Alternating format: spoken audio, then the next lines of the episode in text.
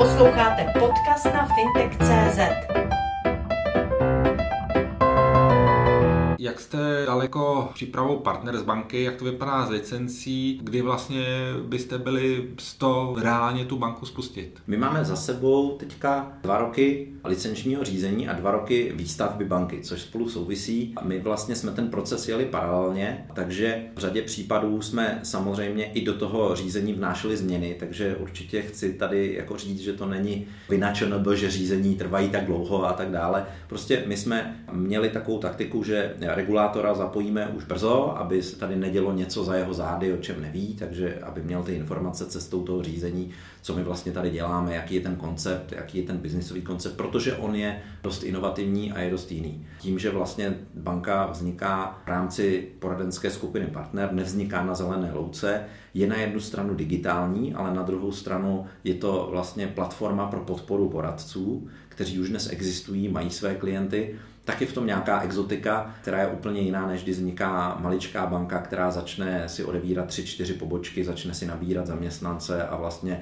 je postavená celá na nějakých produktech a na tom zásahu tou pobočkou sítí. Ta naše pobočková síť je dneska vlastně více než nějakých 110, 120 eh, míst cílově třeba 150 míst je vlastně relativně veliká, protože i velké banky mají vlastně stovky poboček, 250, 300 prostě poboček je to relativně velká síť v momentě, kdy my dostaneme licenci a v ten moment tam samozřejmě ten zásah může být mnohem větší a ten stav může být rychlejší samozřejmě. My máme nějakých 100 tisíc rodin, víc 110, 120 tisíc rodin, takže krát dvě, který mají s náma víc než pět produktů, takže my vlastně jim přidáváme ten šestý produkt. Že? Takže tam si myslíme, že tyto rodiny nás mají už rádi, používají naší firmu, mají naše poradce, jsou zvyklí na finanční poradenství, vidí v tom hodnotu pro svoje rodiny, vidí, jak s námi zbohatli za ty léta, co jim radíme a tyto lidé budou určitě mít zájem o náš účet, protože jim to i zjednoduší život. Oni dneska třeba platby za ty produkty, které jim sjednáváme, musí nastavovat sami v různých účtech, že jo, v různých bankách, tady jim to jako nastaví poradce vlastně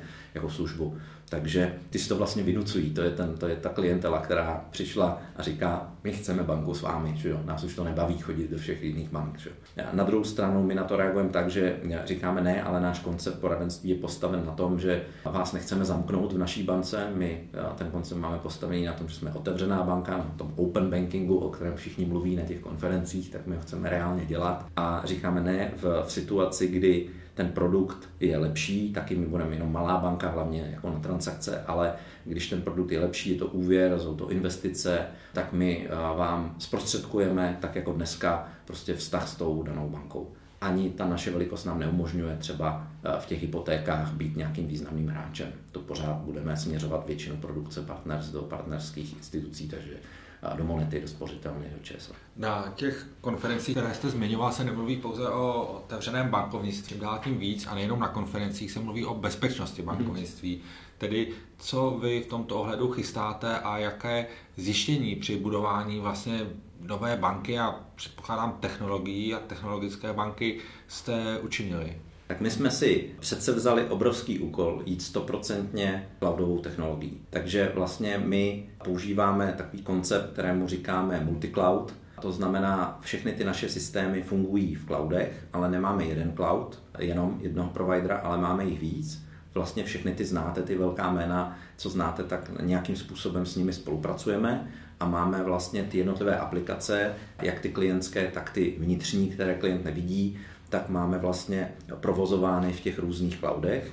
A dokonce máme samozřejmě bezpečnostní politiku, jakým způsobem my budeme zacházet i, i s tím, jak budeme vlastně střídat ty cloudy mezi sebou průběžně, aby jsme měli know-how v případě, že by se někde stala nějaká disrupce v tom cloudu, tak jsme dokázali a přestali ty služby nějakým způsobem třeba fungovat, i když zase říkám, jsou to globální firmy, které všichni používáme, že jo, takže Myslím si, že stejně, kdyby přestal fungovat Google, tak by asi eh, jste pocítil to víc někde jinde, než třeba na, na tom účtu možná by vám neběžel telefon, že?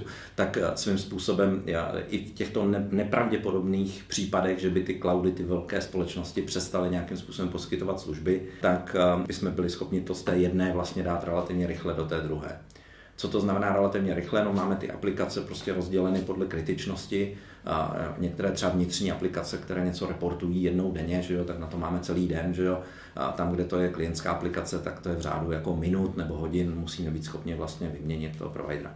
Myslíme si, že to je bezpečnější, než mít jako datové centrum, nebo ještě záložní datové centrum a vlastně zabývat se tou fyzičností v tom našem rozsahu, jo? protože tím, že jsme malá banka, tak budovat nějaké dvě datová centra nebo si někde nasmlouvat a řešit to, myslím si, že to by i z naší strany s tím počtem lidí, které máme, bylo méně profesionální, než když to vlastně svěříme profesionální velké firmě. A bavím se tady o Amazon, bavím se tady o Google, že jo, bavím se o Microsoftu, což jsou ti naši partneři. Jaké to co řešení má výhody nebo bude mít pro klienty vaší banky? Hlavní výhoda je vlastně, že ty služby jsou velmi dostupné pořád, takže jakoby reálně my tam nemusíme řešit eh, eh, sami nějakou údržbu, nějaké odstávky prostě něčeho.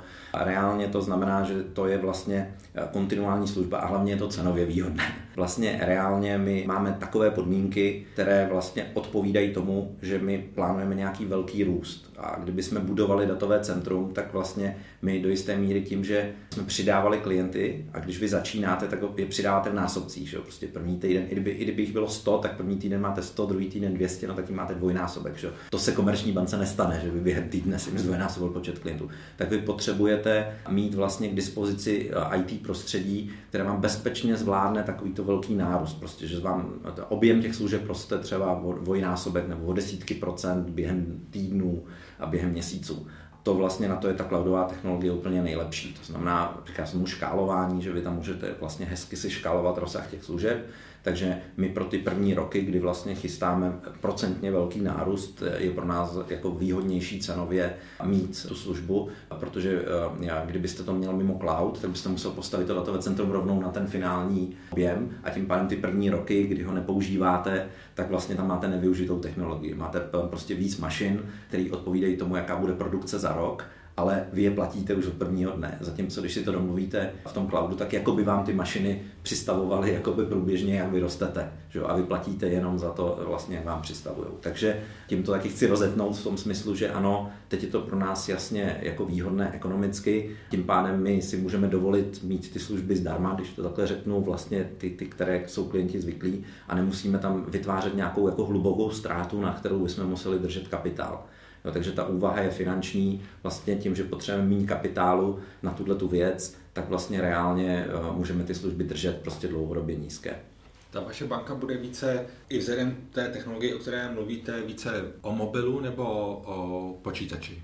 Ona bude vlastně víceméně jenom o mobilu, protože eh, my se nechceme vracet eh, jako v technologicky zpátky. Historie eh, bankovnictví digitálního je taková, že nejdřív začalo jako internetově a potom se přelilo do těch mobilů. Dneska vlastně už ani internetově neexistuje, protože i pro ověření jakékoliv transakce na tom internetu vy ten mobil potřebujete abyste teda tam zmáčkli ten klíč a tu transakci ověřili. Čili internetová bankovnictví jako zmizelo v podstatě. Teď už je internetově mobilní bankovnictví. Internetové neexistuje, je internetově mobilní anebo mobilní. A my jsme si řekli, že to vlastně i v zájmu toho, aby jsme nevyhazovali peníze akcionářů a potenciálně neměli drahé služby, tak prostě ty náklady omezíme a to internetové aktivní bankovnictví vlastně nebudeme podporovat. To znamená, reálně klient s námi bude mít mobilní aplikaci, všechno má v mobilu, považujeme to za bezpečnější, což je velká legrace, že lidi si myslí, že ten mobil není tak bezpečný jako internet, ale vlastně reálně ten internet je mnohem zranitelnější, že s různými podvrženými odkazy, které lidi jako neodhalí a ty podvržení jsou čím dál víc eh, jako rafinované a pořád vám chodí nějaké SMSky, které vždycky vedou na internet. Že jo? Jakoby oni, oni nejsou schopni vlastně vás navigovat zvenku do mobilní aplikace a tam jako ovládnout tu mobilní aplikaci. Oni musí se dostat do, přes ten internet. To znamená, eh, kdo se bojí o bezpečnost, tak ten by neměl zejména používat jako vlastně internet na ty důležité věci. Samozřejmě je dobré si tam vyhledávat něco a tak dále, ale jako reálně transaktovat na internetu je jako nebezpečnější, než transaktovat v aplikaci, která přece jenom prochází nějakou kontrolou i testováním vlastně, než, než je uvedena do toho storu. A je to vlastně takové prostředí, které, které je jako vlastně takové vajíčko, kde, kde jste jenom vy a ta banka. Že? To, že by někdo prostřelil tu aplikaci zvenku, to je velmi nepravděpodobné a vlastně líp se to chrání. Čili nám se líp jako bankám chrání mobilní bankovnictví než internetové de facto většina těch nákladů na tu bezpečnost nejde na ty mobilní aplikace, ale na ten internet, který je z definice nebezpečnější. A my chceme vlastně naše klienty naučit a zdůrazňovat to, že ten mobil, přestože ten novější způsob fungování, tak všichni říkají, jo, to je nový, tak to je podezřelý, až se vychytají ty mouchy. Není to tak, jako už dneska je to udělané tak, že vlastně ten mobil je bezpečnější. V podstatě, i když ho ztratíte, samozřejmě musíte ho mít zaheslovaný, je dobré si tam nastavit biometrii, je dobré si tam nastavit eh, všechny ty piny a tak dále. My eh, dokonce to, to, tu aplikaci máme bez hesla. Nám to umožňuje ji udělat, vlastně postavit na tom telefonu a na pinu. Pin musíte mít vždycky a můžete ho nahradit biometrií, ale nemusíte mít heslo a ještě pin. Jo. To heslo právě funguje kvůli tomu internetu, kde pak, když se něco stane, vy se musíte přihlásit tím heslem. Tím, že máte jenom mobilní aplikaci, která je postavena na číslu telefonu, tak vy můžete vlastně fungovat jako passwordless, to znamená bez hesla. Lidi ty hesla zapomínají a častý prolomení vlastně těch hackerů je přes to heslo, přes to obnovení. Jo, kdy lidi si tam nastaví nějakou otázku pomocnou pro ověření, jak se jmenovala vaše učitelka základní školy v první třídě, že jo? A hackři jdou na váš Facebook a, a tam jako zjistějí, oni si třeba hrajou na spolužáka, že jo, a řeknou, tady je Franta, prostě ne, nevíš, jak se jmenovala ta naše třídní, že jo, a vy to tam napíšete, on to použije, obnoví si heslo jako za vás, že jo, napíše tam tu kontrolní otázku a má váš účet, že jo. To v mobilní aplikaci nejde udělat, tohleto, jo. Takže jakoby vyřazení těch hesel, že jo, což je mimo jiné trend a ty velké firmy Google a tak dále o tom jako přednáší, jak se toho chtějí zbavit taky, tak my vlastně se díváme na to, že buď to, to můžeme dělat standardně, což je typicky dražší, ale ta společnost je na to jako zvyklá, anebo můžeme skočit jakoby do toho, jak se to bude dělat za pár let. Ještě to vlastně není tak jakoby do jistý míry standardní, ale už je to bezpečný natolik, že to vlastně chrání ty klienty. A my to chceme vlastně učit a říkat, neblázněte, jděte do těch bezpečnějších věcí jakoby sami, a samozřejmě logicky musíte si kontrolovat to zařízení, nesmíte prostě tam pouštět věry že jo, do toho a tak dále, což u počítače platí taky, ale pořád si myslím, že se líp kontroluje jedno než dvě. Toho mobilu se nikdy nemůžete už zbavit dneska, to už je jasný identifikační jako prostředek pro vás i pro, i pro placení kartou dneska, že jo, vlastně. A, a vlastně děláte to v těch aplikacích, jo ty, ty, ty SMSky, což je vlastně taky velmi nebezpečná věc, která se opustila, se nahradily těmi mobilními klíči, což jsou aplikace, které vlastně zase fungují mezi váma a bankou, takže dneska nezaplatíte vlastně kartou, aniž byste se přihlásili do bankovní aplikace, která se prostě třeba jmenuje klíč a v ní si přes PIN anebo biometrii vlastně ověříte tu transakci. Takže my chceme skočit rovnou do toho světa, což nám umožňuje prostě šetřit náklady a být ještě bezpečnější. Vy jste mi tím příkladem s tou paní učitelkou vzal otázku, když jsem se vás chtěl zeptat na konkrétní příklady praxe, kdy je mhm. tedy bezpečnější telefon. Ty vaše slova o tom, že budeme volat bez hesel, ty pomohlo asi mnoho, mhm. mnoha lidem, včetně mě. Ale pokud mluvíte o tom, že vlastně ten telefon nahradí počítač, nebo do budoucna zřejmě nahradí počítač, platí to třeba i pro klienty, kteří jaksi obcují s tou bankou víc, to znamená mají víc plateb, nebo pro firmy, musí prostě se věnovat těm věcem trošičku systematicky, než že jednou se podívají, jak jim přišla výplata. Tedy jestli i ty zvládnou takhle obsluhovat to své bankovnictví prostřednictvím mobilu a půjde jim to. Tak, to je jako by ta výzva, vlastně se pořád snažit to na tom mobilu udělat tak, aby to šlo. To znamená, v začátku vám třeba lidi řeknou, tam se nedají dělat dobře investice, protože tam nejsou vidět ty grafy dobře. Tak musím říct, že jsme strávili prostě a naši kolegové eh, z IT a grafici prostě strávili velkou část času aby vlastně vymysleli, jak tam ty grafy dobře udělat, což třeba znamená, že když máte mobil takhle a máte tam nějaký graf, tak ono vás to vyzve, abyste ho otočil a ono vám ho to otočí. Takže už ho máte vlastně jakoby eh, větší a vidíte ho tam líp a je to jako nativní. Ono samo vás to vyzve a samo to udělá. Nemusíte to nějak vypřetáčet a někde přepínat do zákazu toho, aby se vám obrazovka zase zmenšila. Že jo? Prostě je, je to Eh, dá se tam udělat řada věcí, které vlastně udělané nejsou. A tím, že nejsou udělané, tak si lidi myslí, že to nejde. Ale ono to jako jde, akorát musí někdo sednout, zamyslet se nad tím a věnovat a investovat do toho tu energii, aby to jako vymyslel, aby to bylo hezké. Samozřejmě i různý zvětšování a prostě tyhle ty věci, co se tam dá udělat, Logicky jediný, co vlastně je, je vždycky problém, jako neuděláte tam Excel, že jo, když to takhle řeknu. Jo. Excel na mobilu je jako špatný, ale ukazuje se, že řada lidí vlastně to nepotřebuje mít v tomhle formátu, respektive jim to dokážete třeba udělat tak, že zobrazujete prostě tu informaci a když rozklikne, tak zase vidí detail a vidí detail a vidí detail a do jisté míry, když to uděláte hezky, tak jim to stačí a ten přehled taky získají. Jo? Takže je to celé o tom, jak vlastně strukturovat tu informaci, aby to bylo přehledné, bylo to vlastně interaktivní, vy jste mohl jako rozklikávat a zároveň držel nějaký přehled a zároveň kdykoliv jako kliknete na něco, tak se vám rozbalilo něco, čemu rozumíte a vy jste to třeba mohl přeskládávat a porovnávat mezi sebou. Jo. A je to výzva. My naštěstí jakoby se to učíme od e-commerce, protože e-commerce má stejný vlastně problém, že jo, tohoto typu, jak vlastně na těch mobilních zařízeních to zobrazovat. A určitě to je jako, jako hezká výzva a myslím si, že třeba ta naše aplikace, až vznikne, až dostaneme licenci a budeme ji pouštět v té bankovní části, že, že je, je hodně inovativní v některých věcech a kolegové opravdu si lámali hlavu. I já jsem o tom pochyboval, že to jako bude hezky vypadat v začátku a musím říct, že tam, jak jsem viděl ty prototypy teďka, jak to vypadá, tak je to jako nádherný a určitě bych to jako používal i pro složitější věci.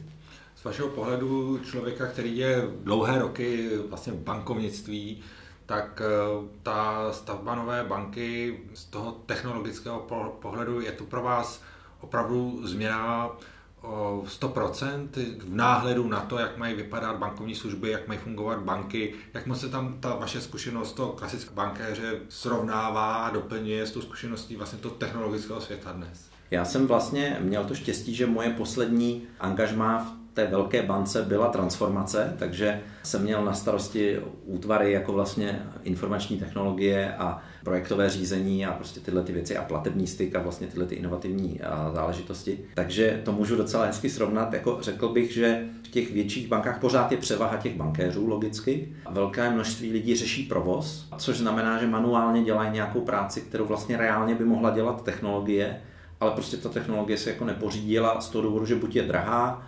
nebo prostě mm, tam není teď na tohle rozpočet, prostě se to odkládá. A vlastně tady u té nové banky jako výhoda je, že my máme jenom vlastně dva typy lidí. My máme lidi, kteří něco jakoby automatizují, anebo ti, kteří to programují. Jo? My nemáme ty, kteří řeknou, jo, tak já tady budu vlastně rutině fakturovat příštích 15 let. Že? Jo? My máme někoho, kdo říká, já budu automatizovat fakturování, a budu dělat to zadání a řeknu kolegům z IT, jak mi to vlastně mají udělat, abych se toho nemusel dotýkat, aby mi to chodilo a chodily notifikace prostě a já jsem to ideálně na mobilu potom jako řešil. Ale jakoby ne, ne, ne, ne, neakceptuje žádnou rutinní vlastně činnost, která by tam probíhala a jakmile vznikne něco rutinního, tak vznikne zadání na IT, aby vlastně to jakoby nahradili. A nebo koupili nějakou technologii, která už to umí. Jo? My, my stavíme sami, já nevím, tak 20% toho rozsahu, jo? ten zbytek vlastně někde nakupujeme. Takže 80% jsou různý chytrý, jakoby uh, vyzkoušený technologie, které používají i velké banky, já nevím, dodavatelem našeho PSD2 je, je Fimbrix, což je dcera komerční banky, že? takže my spolupracujeme prostě tam, kde vidíme, že je nějaký dobrý nápad, hodí se nám to, tak samozřejmě to zapojujeme a děláme si vlastně na té integraci, co si sami stavíme, je úplně ten, ten front-end, jakoby ta aplikace, tam jsme mít vlastní tým, nechceme to někde pořizovat eh, eh, z eh, trhu a stavíme si taky vlastně úvěrový, úvěrový proces, ten, ten procesní vlastně způsob, který vám umožní rychle říct, jestli úvěr byl schválen nebo ne, protože tam vlastně si to na nějakém základu děláme úplně sami. Nic jako hezkého jsme nenašli tady na tom trhu pro tuhle tu věc. A, a de facto nám jde, nám jde o to, aby klient přes tu aplikaci mohl získat jako maximální kontrolu i nad těma svýma jakoby věcma a nepotřeboval k tomu nikoho dalšího na technické straně, to znamená všechny takové ty blokace, povolení, nebo já nevím, i nastavení nějakých limitů pro členy rodiny, když to řeknu takhle, mohl dělat jakoby ten klient. A s tím, že vlastně tam, kde prosazujeme tu fyzickou přítomnost, jsou, je poradenství. Říkáme si, pro poradenství my děláme nějaký nástroje, třeba datový, ale pořád říkáme lidem, víte co, pro vás bude nejjednodušší se spojit s poradcem, buď telefonicky nebo se sejít, že jo, a vlastně to vyřešit, než si to tam jako hodinu klikat někde ty varianty, jo, protože někdy to je jako velmi složitý a některé produkty jsou složitý, takže třeba u těch hypoték, ano, my říkáme, když děláte refinancování už existující hypotéky, tak to samozřejmě můžete jako vlastně téměř si sami naťukat, že jo, jo, ale pokud děláte novou věc, že jo, tak logicky potřebujete poradce. A on vám nakonec i třeba doporučí jinou banku než nás, že jo, protože prostě můžou být v tom daném segmentu lepší, jo, takže není to tak, že bychom jakoby interně chtěli pokryt všechny procesy, my si bereme to, co se dá digitalizovat, z toho pohledu vlastně je to jakoby z dvou třetin IT firma. Jo, já jsem v těch velkých firmách vždycky na těch konferencích říkal, bankéři musí změnit svůj mindset, od zítřka budou jako IT lidi, že jo, musíte to studovat, musíte se tím zabývat. A ono to je těžké, že jo, když většina zaměstnanců jsou jako bankéři, tím naturelem, a kus, který roste v těch institucích, jsou vlastně ty IT profesionálové, tak se pořád vytváří takový dva světy. Že jo? A to přišlo třeba v těch větších institucích a tady s tím taky bojuju, aby to nevzniklo, že vzniká takový občan první a druhé kategorie. Jo? Jeden jako zadává, to je ten jako bankéř, že jo? ten obchodák, jakoby, ten product owner. A druhý pak jsou ty jako, eh, jako lidi z IT, který jako vlastně jenom vykonávají. Že jo? A je to taková jako vrchnost a podaní a to, to já jsem hrozně nesnášel už i v té velké instituci. A říkal jsem, ne, my to musíme řešit jako obráceně, tam je spousta jako nápadů a my musíme ty řešení vymýšlet i podle té technologie. Takže dívat se na co je technologie a podle toho vlastně i vymýšlet, jo? protože občas se stane, že ta technologie umí víc, než vůbec si domyslej ty obchodáci, že by mohli umět, takže oni to ani jako nepoptávají. Jo, takže vlastně celý je to postavení na to, že hodně blízko jako sladíme ty týmy, i dokonce si jako vynutili, že budou sedět spolu vlastně obchod a ta IT skupina vždycky dohromady. A jako jedno z těch poučení je, že to musíme vlastně rozsekat. A my máme dneska něco jako vývojový streamy podle těch oblastí, takže někdo tomu říká jako agilita, tak já tomu nechci dávat nálepky, že jo, protože my nemůžeme fungovat úplně vlastně jakoby v nějakém, v nějakém volnější struktuře, máme nějaký projektový plán, musíme to někdy spustit, takže je tam relativně silný projektový řízení, takový to klasický, bych řekl, s termínama a, a tak dále, ale uvnitř těch jednotlivých bublin už je vlastně jako určitá volnost v tom, co si prioritizují, jak si to ten tým udělá. Takže myslím si, že jsme docela jakoby dali nový obsah eh, tomu slovu agilita, takovej ten odstranili ty konzultační nálepky a vlastně to zkusili udělat reálně, jak by to šlo což v těch velkých firmách jako nikdy nejde úplně, protože vy buď vytvoříte nějakou bublinu, která se chová jinak a pak ten zbytek jako nesnáší, že jo, a přehodit to celý vlastně tu firmu, eh, tak to vypadá takový jako prvomájový průvod, že řeknete, tak teď všichni půjdou jako doleva a ono to není vhodný pro všechny situace, že jo. jo takže myslím si, že jsme i našli jakoby, jako hezký přístup k tomu, co dělat agilně a co dělat jako klasicky projektově a jak to vlastně skloubit do sebe tak aby se něco jako postavilo. No. Vy budete nabízet i hypotéky? Ano, my budeme nabízet hypotéky, ale ne hned první den. Jakoby ten, ten start je postavený, že nejdřív děláme účty a depozitní produkty a vlastně tu mobilní aplikaci, v které vidí klient všechny své produkty z Partners následně vlastně se k tomu přidají úvěry třeba za půl roku. Takže ty technologie skutečně povedou k tomu, že ty banky významně jak si do budoucna personálně zeštíhlí. Zeštíhlej v té uh, roli, pokud jste jako bankéř eh, a nechcete, odmítáte vlastně se zabývat tou technologií a odmítáte se zabývat vlastně tou, tou řekl bych tím přemýšlením, který k sobě přináší vlastně IT, který je trošku jinak strukturovaný. Jo. Já si pamatuju, já jsem se přihlásil, to je taková legrace, jenom odbočka, eh, když eh, jsem nastupoval na gymnázium, že jo, ještě za totality, tak jsem se přihlásil na nově otevřený obor informatika. Jo, což bylo jenom pro vlastně otrlé lidi, protože jsme vůbec nevěděli, co to bude. Jsme nevěděli, co to znamená v nějaký moment. A prostě tam bylo volno, že jo, a všichni šli na chemický a my jsme šli teda nějaká ta parta na tu, na tu informatiku. Jako první věc byla trénování těch vývojových diagramů, jo. A já jsem z těch písemek měl vždycky čtyřky, že jo? Prostě ten, ten mindset toho, že si musíte ten problém jako rozložit na nějaký kousky, udělat tam vlastně a říct si, tady se udělá krok jedna, pak se jako rozhodne, jestli se půjde doleva nebo doprava, protože jsou tam nějaké varianty a jsou jenom dvě nebo jich je pět, že jo? jak to vypadá ten strom. A pak vlastně na ten strom navěsíte ty další úkony. Tak jenom ten mindset, roz, rozložit si vlastně to, co vy běžně děláte, typu jdu se navobědvat, že jo? do nějaký sady vlastně procesů a rozhodnutí, jo, což byly nějaký čáry a pak nějaký boxy, že jo, a z toho, tak to vlastně jako je, je zajímavý a otevře vám to úplně jinak ten svět, že jo. A vy tak normálně jako nepřemýšlíte, že jo? protože se vám slejvá ta agenda, vlastně to, co děláte do jako jednolitýho, jde se na oběd, že jo? a vlastně si neuvědomujete ty procesy, ale to IT to musí vlastně rozebrat do těch prvočinitelů typu zvednu se dolů, rozhodnu se, jestli půjdu doleva nebo doprava, když je tam zácpa, tak jdu doleva, protože se můžou stávat situace, že vy jako musíte se takhle rozhodnout. A tím, že vy musíte vlastně tu, tu hloupou inteligenci, což je ten počítač, vlastně navigovat a, a tam se může stát úplně všechno, že jo? musíte vydefinovat dopředu ty situace. Jo? A lidi dost často, že jo, z toho biznisu jako jenom udělají ten happy scénář, jak se říká, jo. Prostě přijdou, vemou si hypotéku a jde to, že jo, jakoby, jo. Ten IT mindset je furt nutí jakoby to rozkládat a říkat, ale co když jako nebude prout, že jo, v ten moment, že jo. Nebo ten klient ztratí mobil, že jo? jak to budeme řešit, že jo? budeme tam svítit dinosaur, jako služba nemá, nemá, a nebo tam něco bude jiného. A ty lidi řeknou, no ne, já tam nechci dinosaura, že jo? já tam chci prostě, aby se řeklo, jo, tak nejvyšší, nejbližší poradce je takhle, že jo, tady, s tím si můžete to obnovit. Nebo si nový telefon za rohem, vyfoďte si obličej, vyfoďte občanku a máte za 10 minut obnovený účet. Chcete mu dát ten návod někde, že jo? jo? Nebo zavolejte z jakýhokoliv cizího telefonu na tohle číslo tam vám dají ten návod že jo, a řeknu vám, co teď máte dělat. A řeknu vám jasně, kupte si telefon, kupte si novou SIM kartu, vyfoďte se, prostě stáhněte si aplikaci, vyfoďte se, pošlete a máte za, za hodinu účet. To vás donutí to IT vlastně dost často dát tyhle ty odpovědi, protože vy jako produkt si prostě jedete ten happy scénář, všechno je v pohodě. Ale kdybych ještě zůstal u té otázky, máte, protože samozřejmě ty banky zprávy jdou, jakože se tam snižují stavy a podobným. Čili jo, abych odpověděl vlastně ten no. závěr, že jo. Tak eh, jakoby, eh, eh, pokud si myslíte, že budete celý jako dobu bankéř a vyhne se vám tohle ty vývojové diagramy, úplně se vám vyhnou a tenhle svět nepotřebujete, tak tam nebude pro vás místo. Vy musíte mít znalost třeba datové architektury, abyste mohl vykonávat manažera v bance. A to musíte vystudovat, že jo? a to musíte se někde naučit. Jo? A takže je to méně o tom, jako řídit úrokový riziko typu prostě kupujeme, prodáváme jako dluhopisy. To je potřeba taky. Jo? ale přidává se k tomu tato znalost. Takže to rozšiřuje vlastně nároky na lidi, což je jako ve všech profesích, podle mě. Jo. Řada profesí vlastně se dostala do toho, že potřebujete technickou znalost a potřebujete mít znalost vlastně toho řízení těch IT procesů. Takže to je jako stejný, asi v chemickém průmyslu vám řeknou to stejný, že už jako nepotřebujete točit kohout, ale vědět, jakoby, jak vlastně celý ten proces řídit prostřednictvím mašiny a i ten dělník, který to operuje, musí vědět, co vlastně ten systém jako dělá, protože když se to začne chovat jako nějak, že jo, a ta kontrolka tam svítí, tak vlastně musí vědět, co má dělat. A dost často to není tím, že zavře kohout, že jo? dost často je to prostě něco, že něco zase posune na někoho dalšího, jo.